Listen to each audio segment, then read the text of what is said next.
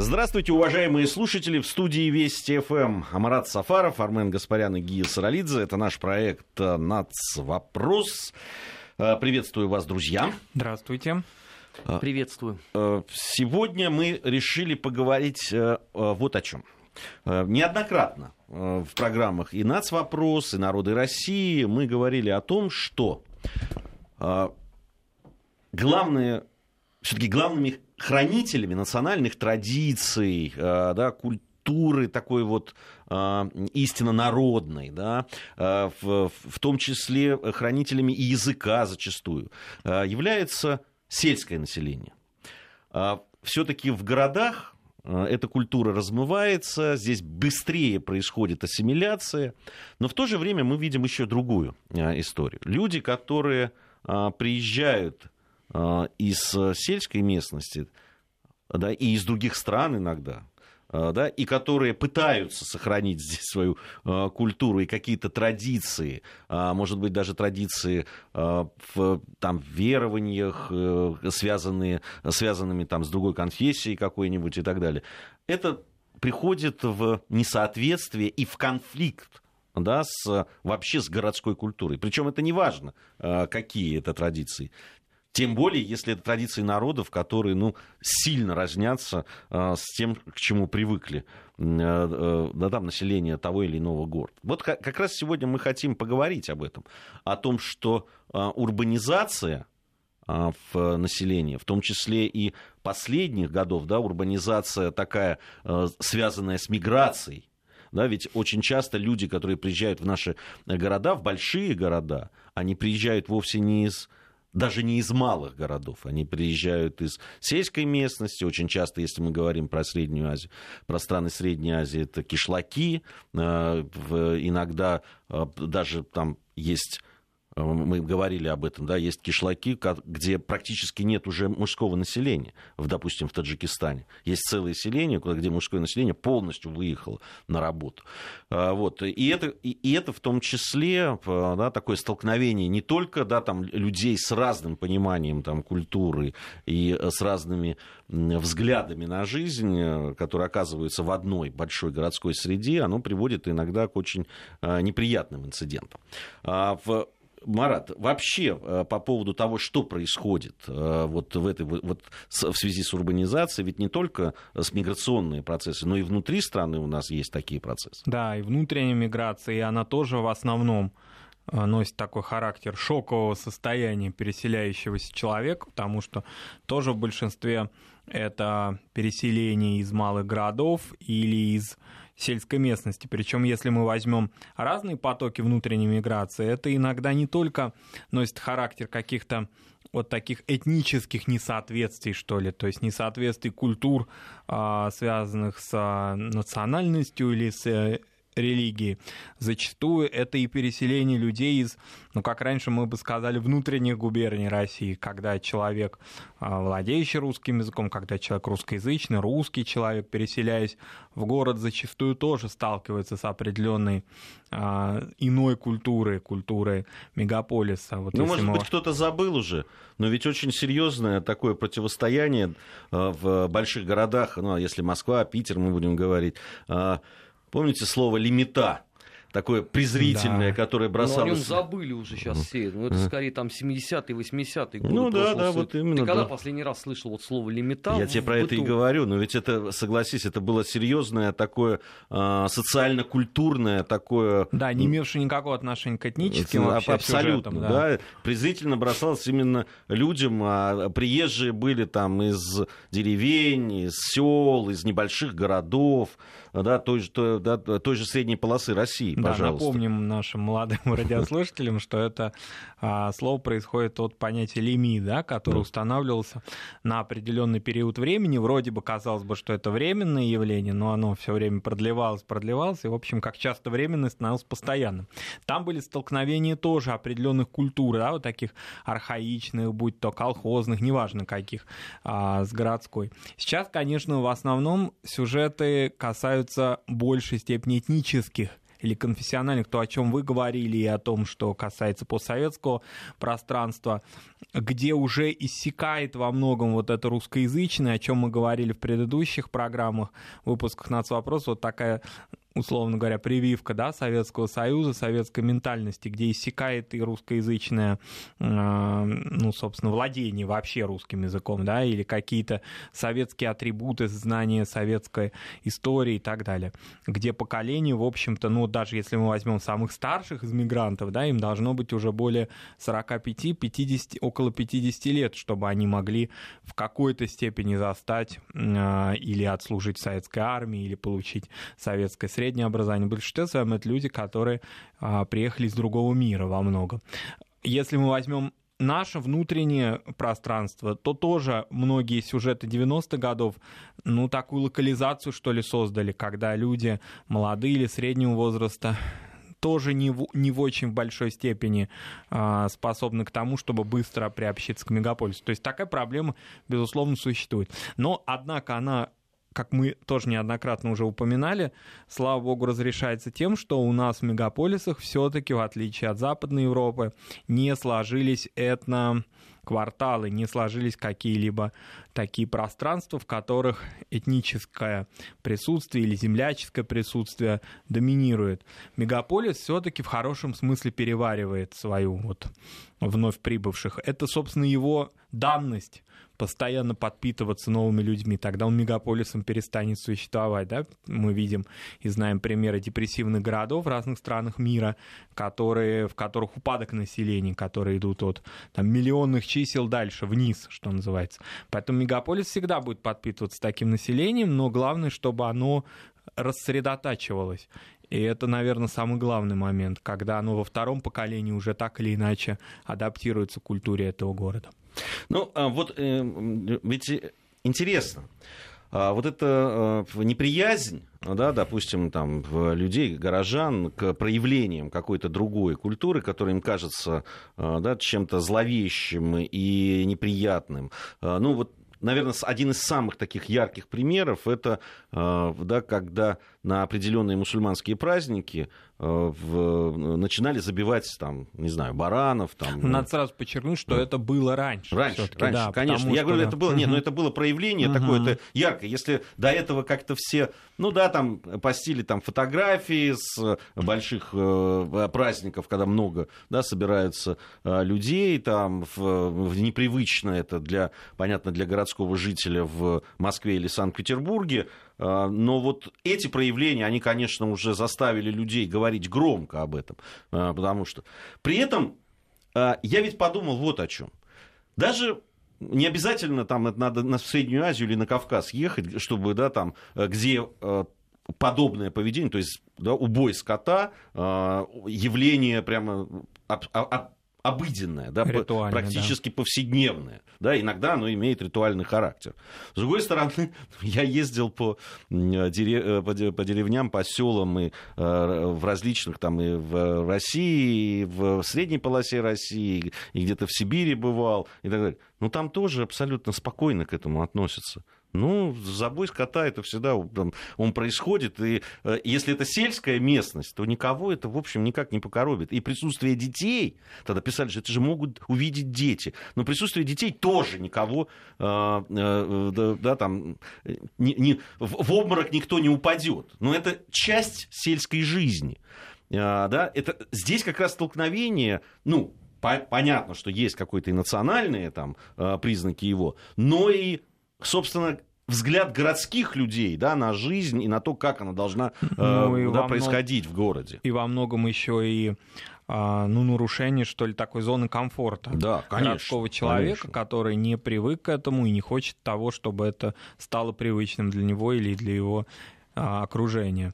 Здесь очень важно, да, еще раз подчеркнуть, что это традиция, что ли, но она больше характерна для 90-х годов, может быть, начала 2000-х годов. Если мы возьмем сейчас, а, допустим, специфику или технологию да, проведения забоя скота ритуального на праздник Курбан-Байрам в Москве и Санкт-Петербурге, то для этого городскими властями же в городской среде, благо сейчас у нас новая Москва, большая очень территория, а, отводятся специальные зоны, которые закрытые зоны, и в которых нет никакого столкновения да, людей с разными культурами, поэтому это уже ушло в прошлое, когда в центре города это происходило. Ну или так или иначе уходит в прошлое, какие-то отдельные моменты бывают, но это уже носит не массовый характер. Безусловно, здесь определенный такой, опять же, не этностолкновение, а скорее столкновение психологий безусловно. Но если мы возьмем, допустим, сельских жителей, там вот как вы привели в пример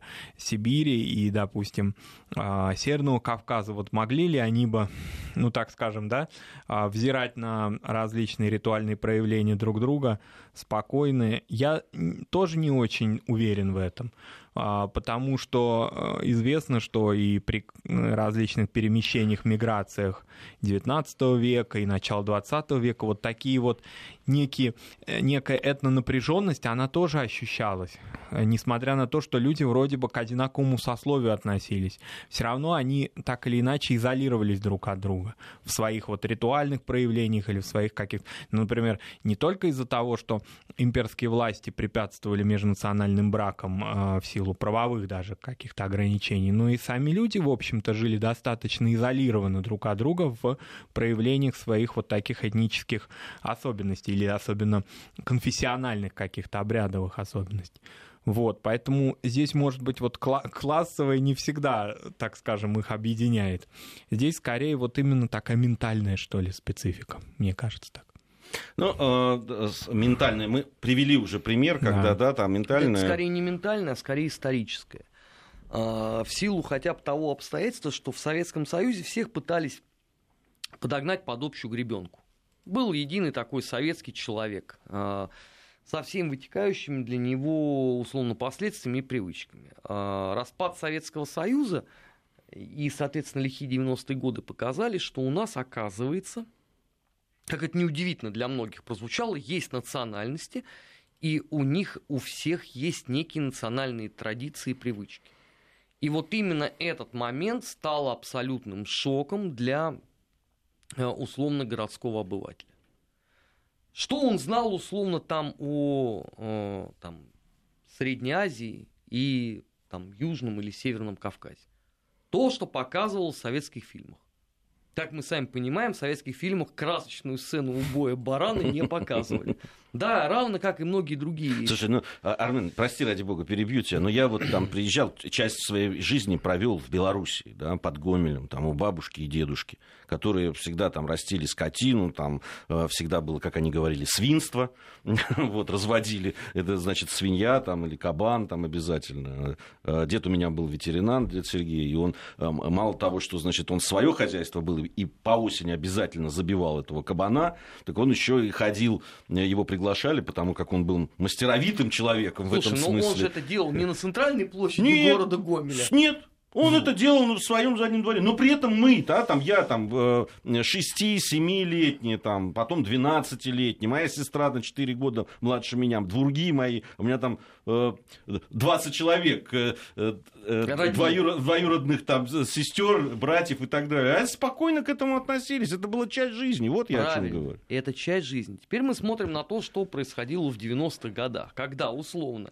а, около станции метро «Проспект Мира» происходило такое широкое движение, и после этого это показывали абсолютно все телеканалы. Естественно, что... Да, да. Но это не только на проспекте Мир, да, то же самое происходило на Большой Татарской. Я тебе больше скажу. Меня, когда это показывали, кто-то да, там выкладывал это, меня это тоже коробило. Конечно. При том, что я привык ко всему этому. Ты понимаешь? привык к другому антуражу, да, к другой атмосфере. Конечно. Ты привык к чему? Что это задний дворик, да, твой родной дед. Да, он взмахнул топориком, и все нормально. А тут тебе показывают, да, в центре города, и ты думаешь, господи, ну что это такое? Да, и вот тут мы пришли к вопросу, о котором мы, кстати, тоже несколько раз уже говорили, по-моему, э, извините за тавтологию, в нацвопросе, о том, что у нас э, при всем вот э, том, что история родной страны всегда подавалась охотно и в серьезном объеме, у нас не было, по сути дела, серьезной истории собственных регионов. И мы не знаем ни традиции, не ментальности а, людей, которые проживают, условно, там в 300, э, в 500 километрах от Москвы. Это правда. И ровно точно так же э, для Питера было откровением вообще узнать про понятие ингерманландцев с их традициями. Да, да, да. Какие, какие могут быть... Да, это наша земля. Понимаешь, вот это вот э, главная э, трагедия. То, что сейчас, последние годы об этом стали говорить, на мой взгляд, это динамика положительная. Но знаешь, как в том анекдоте, в общем, осадок все равно остался. Потому что подспудно ты будешь думать о том, что, господи, сейчас грядут праздники, сейчас опять будет вот это вот. Нужна широкая, конечно, на мой взгляд, социальная такая агитационная э, рекламная кампания, которая бы объясняла бы людям традиции и, э, условно, некие ментальные черты э, людей, проживающих в других российских регионах. Потому что, понимаешь, если вот мы все улыбаемся, смеемся, да, фразе из там неуловимых мстителей, что все русские всегда играют на бабалайке, ну, Просто потому, что мы к этому привыкли. А то, что там условно в других регионах играют на другом музыкальном инструменте, у нас многие воспринимают, ну, не как личное оскорбление, да, ну, как определенного рода а вызов ты, а, ты, а ты помнишь продолжение этой цитаты из фильма? Все русские играют на бабалайке и едят людей. Да. Люди, их национальная пища. Ну, я не стал это говорить, потому что меня опять обвинят в шовинизме, как всегда. Слушай, нет, это, ну, э, к нам, по большому счету, действительно, часть э, времени относились примерно так. И, и у меня такое ощущение, что времена возвращаются.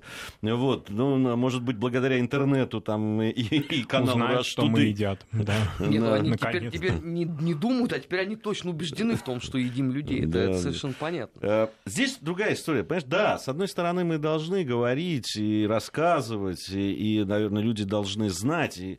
Но все-таки, мне кажется, что здесь двухсторонне. Понимаешь, люди, которые попадают в городские условия, да, в условия больших городов, да иногда и небольших тоже, они должны, с ними тоже нужно работать с ними их тоже нужно, они должны тоже проходить какую-то адаптацию, которая э, объясняла бы им, что вот это можно, а этого нельзя, даже если это твоя национальная традиция. Ну, раньше, даже если раньше ты... этим занимался условно комсомол.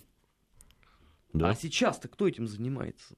А комсомол занимался этим? Ну да, он старался. Ну, ну, по крайней мере, я вот объяснял людям, из Венгрии, из Румынии о том, что у нас есть вот некие такие национальные традиции. Ну, причем национальные это в таком широком смысле в Советском ну, Союзе. Да. И это, нет, этот вопрос... Не, ну сейчас вот как, ну вот приезжают, э, приезжают эти ребята молодые, ну там у меня во дворе ходят, и некоторым я подозреваю, что нет 18 даже которые работают, там, убирают снег или еще что-то Конечно, делают. они не знают ни специфики. Они ничего. языка не знают, что самое, что самое страшное. Понимаешь, с ними даже это... Я пытаюсь, когда пытаюсь с ними э, поговорить, разговориться, там, потому что э, старшее поколение, да, здесь абсолютно прав эм, Марат, они прошли какую-то школу, да, там, советскую, там, школу в прямом смысле иногда, да, э, иногда это была действительно армия, и так далее. Это какой, какой-никакой ну, русский язык, да, все-таки знание и так далее. И ты с ними сразу находишь общий язык. С этими ребятами невозможно. Они практически никто не говорит уже, вот эти молодые ребята э, не говорят на языке. Значит, они, соответственно, они уже изолированы от всего. Они от, отрезаны от Нет, этого. но они пытаются в меру своих сил, конечно, а, производить, а, если позволительно так сказать, некий обряд ассимиляции.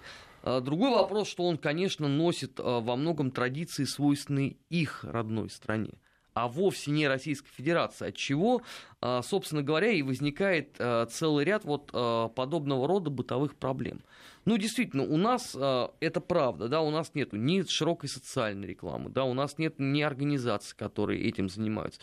И все, по сути дела, превращено, знаешь, в некий такой твой общественно значимый посыл. Вот ты захотел, ты этим позанимался. Но объективно э, времени на это у многих не хватает.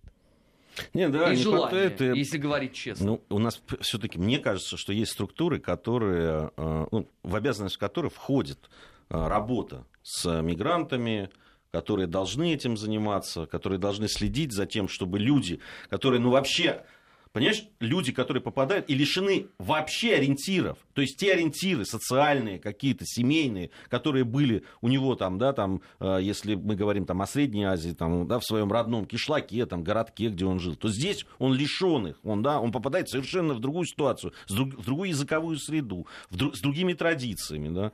Даже те же девушки, которые ходят так, как они ходят в Москве, да, они могут вызвать э, шок Но они, они, они, они, иногда они ровный вой вызывают. Если, если, да, если честно, они иногда могут вызвать шок не только у выходца из кишлака Нет, ну, да, у нас в жаркий психика, день. психика более закаленная с ну, это да, зрения. Это мы, да. мы многое хотя, видели. Хотя, ты знаешь, я, я тебе могу сказать, приехав с Кавказа в свое время, я был, в общем, тоже впечатлен.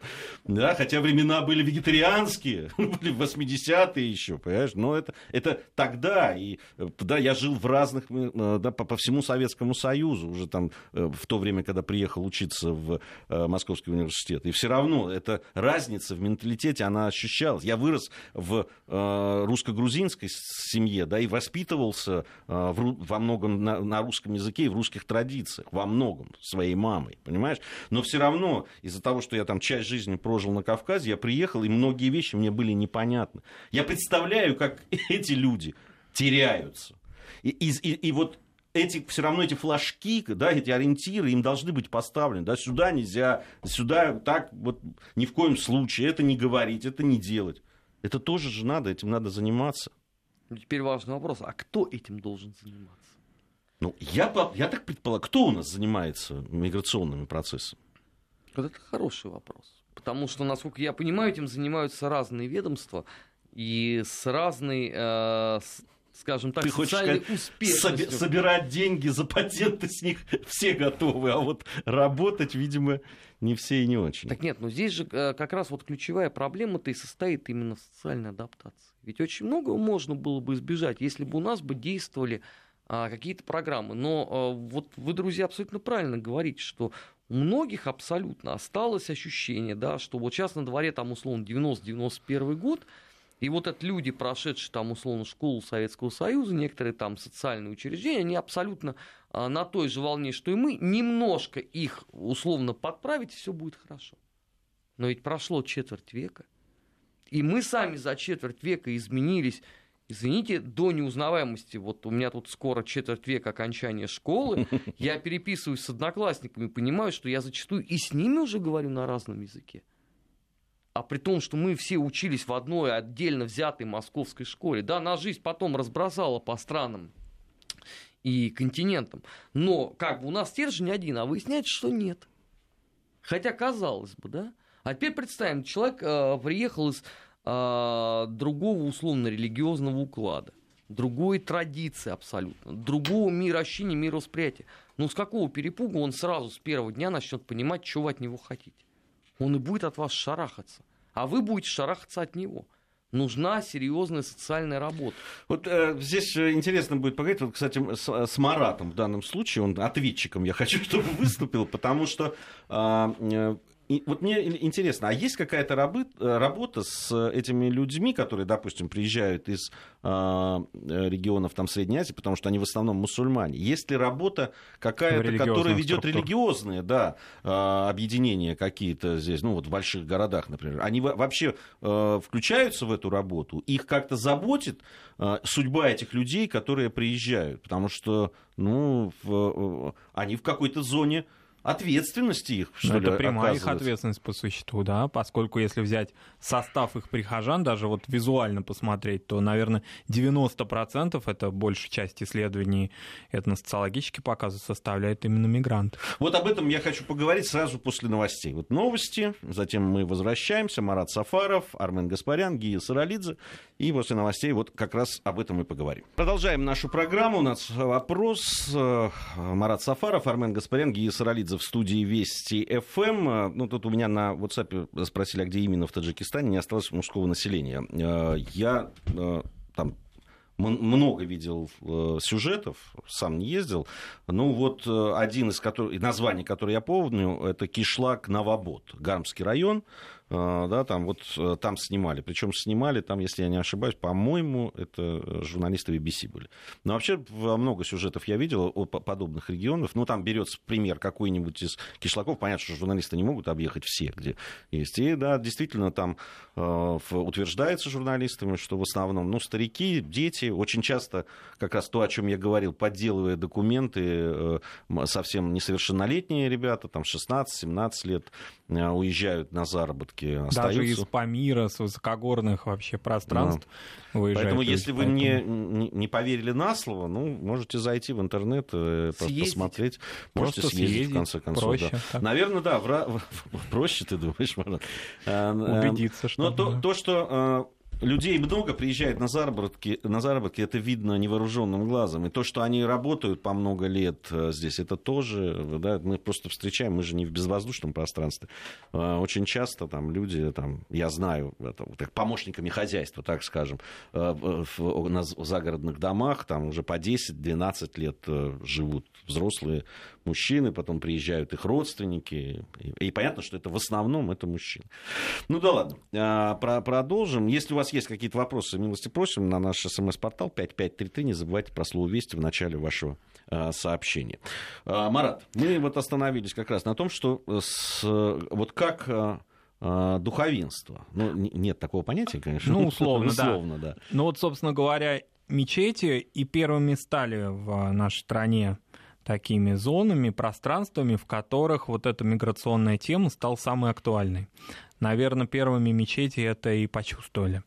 Ну, совершенно известно, очевидно, и у нас в программах об этом много раз говорилось, что были у нас мечети татароязычные в Москве, в большинстве городов центральной части России, а уже с середины 90-х годов в них начались бурные сначала такие даже лингвистические процессы, когда прихожане не понимали язык проповеди. То есть стало очевидным, что что-то поменялось, что прихожане стали совсем другими.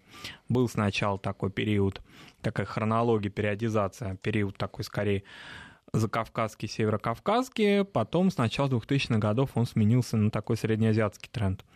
А, и стало совершенно очевидно условно, да, в кавычках, духовенству, что жить по-старому нельзя, все старое уже не работает. Старые темы проповеднические, работа с тем составом прихожан, которые, ну кто это были? Это были адаптированные раньше, да, городские жители разных профессий, ну, в общем-то, люди, москвичи, ленинградцы и так далее.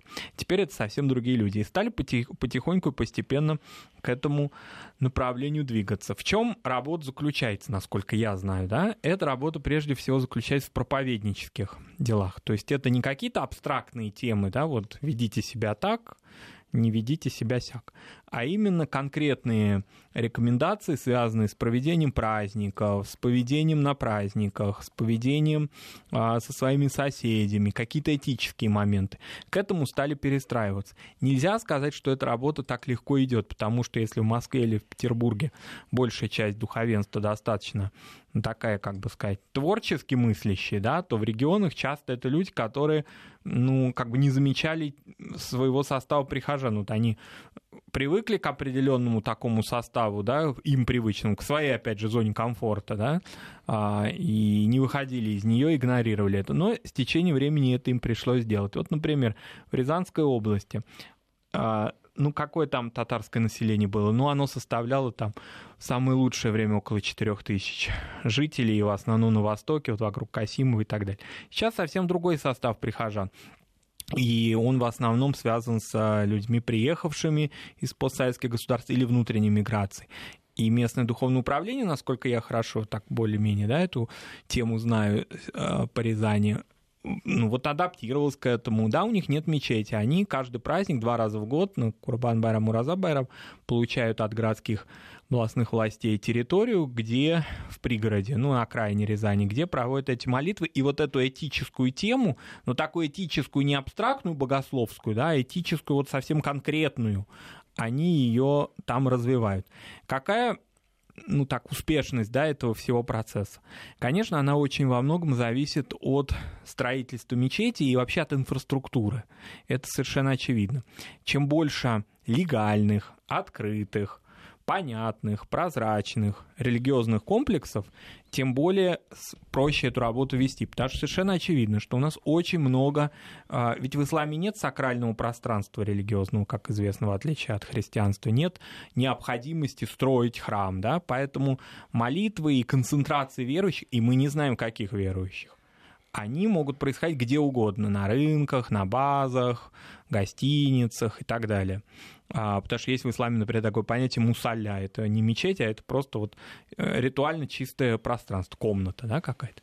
Поэтому правы, наверное, те а, ну, так скажем, да, религиозные деятели, ведущие наши, которые выступают за то, чтобы эти э, легальные, опять же, центры открывались. Вот Московскую соборную мечеть реконструировали, ее полезная площадь увеличилась почти в 20 раз, то есть она там от 980 квадратов увеличилась до почти 20, 20 тысяч метров, да, то есть это огромное количество людей, которые раньше заполняли улицу Дурова. Ну, всем прекрасно известно не только по фотографиям и по репортажам, но кто там живет, всем это известно по бытовой их практике.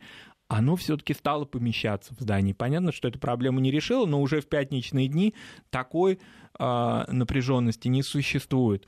И очевидно, что вот строительство таких комплексов, оно, конечно, решает проблему. Но здесь очень важная сторона дела — это муниципальные слушания. Они проходят очень тяжело, потому что если мы туда придем и вот со своей позиции это расскажем, я думаю, что у нас поддержит очень небольшое количество людей услышит нас, потому что люди нас не поймут. Они будут думать, что это напротив, еще большая концентрация людей другой религии со своим бытовым и религиозным укладом я, будет Я как раз хотел сказать, что сам, сам факт строительства, да, появление в городском ландшафте, непривычное в общем э, основной массе населения, да, там э, мечети с минаретами и так далее, это уже выход из зоны комфорта. Вот, и поэтому эта проблема, она как бы вот такая нерешаемая. То есть, с одной стороны, всем понятно, что легализация и... Ну, это данность такая. Ну, вот, вот такая особенность жизни современного мегаполиса, что вот так мы живем. Такова природа современной жизни мегаполиса, будь то европейского, будь то российского, это уже не имеет значения. Мы всегда э, подчеркиваем то, что для нас это традиционно, а, ну, собственно, уже с 19 с позднего средневековья, с 18 века, там 17 века вот такая жизнь была. Но все-таки она никогда не носила характер такого стремительного увеличения, да, это все-таки повестка дня современного но другого пути, по-видимому, нет. Иначе мы заталкиваем... Здесь еще вторая плоскость. Это не только проблемы такой бытовой урбанизации, но и проблемы религиозного экстремизма, проблемы того, насколько мы хорошо знаем, что там говорят люди. Опять же, вот вы совершенно правы уже подчеркнули о том, что нет духовенства. Нет духовенства, следовательно, любой человек имеет право каноническое вещать то, чего он считает необходимым. А что он вещает, мы знать не можем. Поэтому, безусловно, создание мечети, оно отвечает и в какой-то степени вопросам безопасности, безусловно. Но вот эту особенность, что вот это появилась и зона комфорта нарушилась в том или ином районе, это чувствуется. Насчет минаретов, ну, минареты — это известная тема, и по Швейцарии, наверное, одна из первых европейских стран, которая как-то стал бороться с минаретами, полагая, что минареты э, в европейских или в российских городах носят прямую свою сущность. Да не носят они. Никто с минаретов азаны не провозглашает. Это уже совершенно давно известно. В наших, вот имеется в виду, крупных городах, это все-таки больше в зонах традиционного проживания, компактного, они носят уже скорее символический характер. Поэтому те наши радиослушатели, которые, допустим, в каких-либо городах с мусульманским преобладанием проживают, они хорошо это знают, конечно. А, ну вот нам на WhatsApp пришло сообщение, оно такое типичное. Да, очень э, распространенное мнение, э, которое, наверное, тоже имеет право на жизнь. Но с ним можно поспорить, поговорить. Э, я зачту, а уже, наверное, после новостей и региональных новостей и информации о погоде мы об этом поговорим. Вот нам пишет, человек не подписался. А почему мы должны к приезжим подстраиваться? Ну, читаю, как написано. Если ты идешь в гости, свои правила там не навязывают. А если мне там не нравится, я туда не иду. Тут приводится, вот, когда нашу туристку в Таиланде, по-моему, в тюрьму чуть не посадили за кормление рыбок, а мы должны подстраиваться. Ну вот по поводу этого подстраивания. Ну вот после э, погоды поговорим. Продолжаем нашу программу. Марат Сафаров, Армен Гаспарян и Гия Саралидзе в студии э, Вести ФМ. Итак, вот у нас э, пришли и на WhatsApp, и на смс-портал, э, да, где люди говорят, мы без приезжих проживем. Худо-бедно, некоторые пишут, проживем. А они без нас нет. Вот пусть они и думают. Или вот подстраиваться или не подстраиваться. Как раз вот речь об этом и идет. Мы сегодня ровно об этом и говорим. С одной стороны, э, люди, живущие да, там, э, да, в своем городе, считают, что это не они должны подстраиваться. Что если люди приезжают, они должны находить возможность встроиться в ту жизнь, которая здесь есть. С другой стороны, при тех масштабах, да, которые носит вот эта миграция, особенно в крупные, большие города, э, боюсь, что если мы не будем замечать этой проблемы, то получится как в некоторых европейских городах, когда э, все-таки приходится уже подстраиваться э, тем людям, которые давно живут. Э, вот что вы скажете? Но здесь двойная поводу? проблема. С одной стороны, да, безусловно, э, подстраиваться должны гости. Но принципиально важный момент. А кто этим гостям должен объяснять правила игры? Ну, правила пребывания на условно другой земле. Если это не делает никто, что они будут э, совершать? Они, естественно, будут пытаться каким-то образом инкорпорировать свои собственные привычки, собственные традиции. Ну, согласимся, да, если все вокруг ушли в сторону. Откуда им знать, что принято и что не принято? У нас ведь на лбу это не написано. Да, старой социальной рекламы времен Советского Союза же просто не существует. Да, они смотрят, извините, канал Евроньюз и видят, как ведут себя люди э, в Европе. И они будут этому соответствовать. Это важный момент. А, но из этого вовсе не вытекает иное утверждение, что надо целиком и полностью закрывать глаза на то, как ведут себя условно а, приезжие в наших городах. Но при этом, опять же, это же не означает, что вы должны брать условно лопату, идти насаждать свои порядки. Но все же это можно объяснять спокойно. Ну, это некая часть общественной деятельности. Я понимаю, что у многих со времен Советского Союза выработалась Э, острая, острая э, аллергия на любую э, общественную, общественно значимую сферу деятельности. Ну, это правда. Ну, я вот могу за себя сказать, да, для меня там выйти на общественно значимые работы, после того, как я там 25 лет назад патрулировал улицу Кирова, это уже невозможно в принципе. Но я откажусь от этого по-любому. Но есть ведь люди, для которых действительно этот момент очень важный. И они на самом деле и стараются этим заниматься. Другой вопрос, что э, а, все упирается э, во взаимное нежелание. Ну, это правда. Да, с одной стороны, у нас нет э, четко выраженной государственной вот, э, программы по условной ассимиляции этих людей. Ну, по крайней мере, я ни разу не видел волонтеров, которые этим занимаются. Нет, если они есть, я готов публично, прилюдно, где угодно извиниться. Я просто вот отдельно взятый человек, я ни разу их не видел. А, второй момент. Я точно так же ни разу не видел стремления у приезжих а, каким-то образом узнать а, традицию ментальность. Они могут что-либо копировать. Но из этого вовсе не вытекает то обстоятельство, что они, а, понимают, о чем идет речь, и, б, что они делают это от чистого сердца и с абсолютно чистыми помыслами. Ну, с другой стороны, все эти разговоры, там, кто что должен, а кто не должен, да, там, должны подстраиваться, не должны подстраиваться. Понятно, что никто не хочет подстраиваться, и никто не хочет а, в, да, там, по большому счету, правильно ты говоришь, этим заниматься. Да? Все должно как-то само собой. Но это же флот. Но здесь да, Марат абсолютно себе... прав. Но тогда придут другие люди с другими намерениями и с другими помыслами. Так они уже пришли просто в формате Европы, они до нас не дошли. Ну, в какой-то мере, все-таки в какой-то мере, да. А, здесь э, надо, да, там все-таки сказать, что хорошо работают наши спецслужбы в этом смысле. Ну, ты знаешь, у нас... Но, но это не дело спецслужб, кстати. Ги, вот ну ты вот недавно был, был в Пушкинском музее, там, извините, на лестничных пролетах никто не спит, а я сегодня выступал в историческом музее. И могу тебе точно так сказать, что а, между первым и вторым этажом исторического музея тоже никто не спит. А вот в Дрездене это, например, происходит. Ты знаешь, вот интересная вещь. Я мы, я хочу поговорить об этом подробно в завтрашней нашей программе «Параллели». Как но не могу, но уж больно пришлось к теме. Да нет, вот а, там было вот это событие в Стокгольме, да, в пригороде Стокгольма, когда э, мигрант, в основном выходцы из э, там живут люди, которые приехали из э, Северной Африки э, и из стран Африки, вот устроили, значит, там э, беспорядки, подж, под, поджигали машины, громили магазины, ну как обычно, собственно это.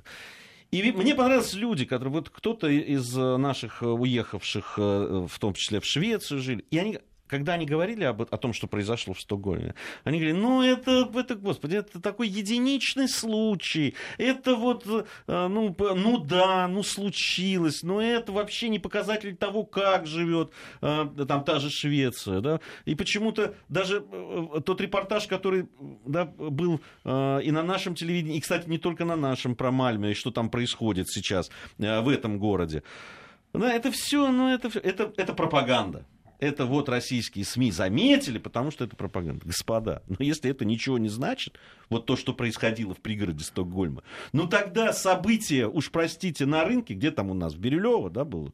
На базе. Бирюлево, на Черкизово. Да. У нас ну, много Не, было. ну вот нет, ну вот события, когда бы, как громким словом погром его называли. Ну, Бирюлево, да, последний. Да. да.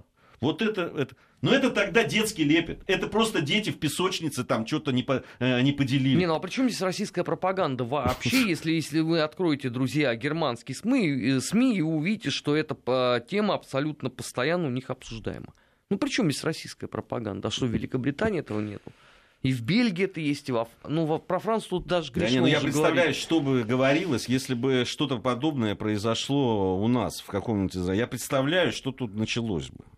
Да, у нас это и нет проблемы, у нас нету такого а, социального, что ли, взрыва, поскольку у нас, я в этом убежден, нет этнокварталов. Это, наверное, самый важный, важный опыт Но из 20. они есть. Ну, ну они, положа как руку на концентрации, они есть. концентрации, допустим, какого-либо там миграционного состава в разных районах, они, конечно, могут быть выше, ниже, но вот все-таки таких кварталов, как в Мальме, в Стокгольме, в пригородах Парижа, когда практически, допустим, да, 90%, 90% да, да, нет, и уже такого создается... нет, но то, что у нас есть условно дома целиком дома и целиком, заселенные да, не условно коренным населением, причем в формате страны, это правда, ну, у меня просто недалеко от дома такое имеется. Да, ну вот все-таки такая среда, когда это уже, в общем, вся инфраструктура вокруг сложилась, когда человеку нет необходимости знать э, язык государственный, когда человеку не нужно вообще контактировать с окружающим, все-таки такой пока у нас, слава богу, не сложилось.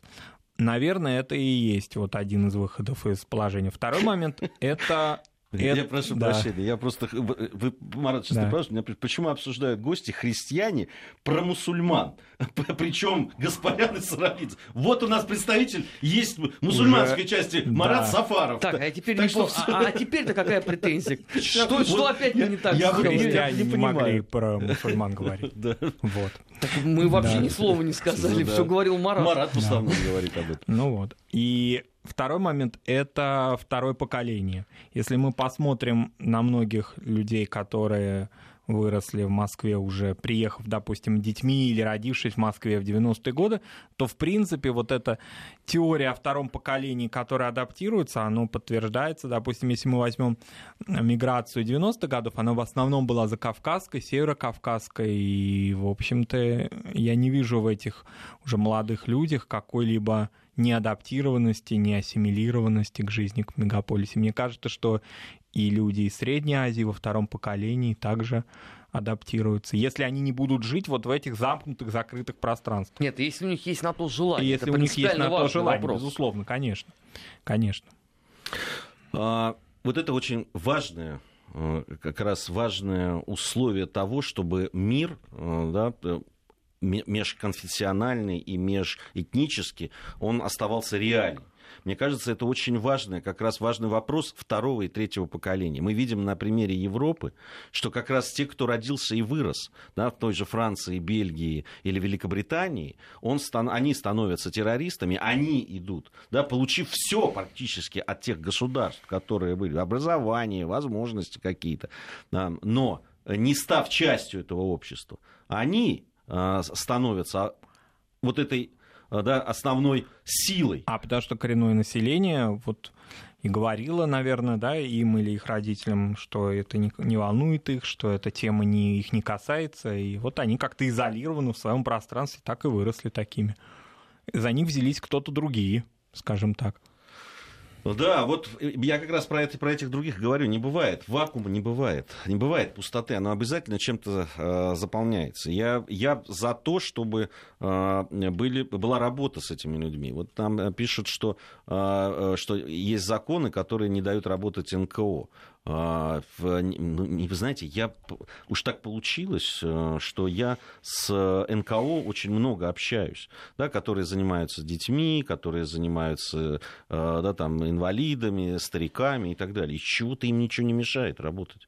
Но ни разу я не слышал, что им что-то там мешает. Ну, бывает, что какие-то а, а, местные власти да, неотзывчивые там или еще что. Вот никто из них не сказал, что вот а, есть закон, по которому мы не можем работать. А что тогда в этой области мешает работать НКО? Я что-то не очень понимаю, правда. Нет, в этой области не мешает ничего. Просто наши все эти НКО стараются заниматься другими вещами. Это принципиально иной вопрос. То есть они занимаются ровно не тем, чего у них написано условно в уставе. У некоторых, да, да, не будем всех под одну гребенку. Нет, у некоторых, что, я не говорю, что ну, все. А, спасибо за этот разговор. Спасибо. Мы продолжим. Мне кажется, это очень важная тема. Мы продолжим ее обсуждать в программе «Нас вопрос». Сейчас а, новости, затем мы с Арменом вернемся, а с Маратом мы прощаемся. Спасибо.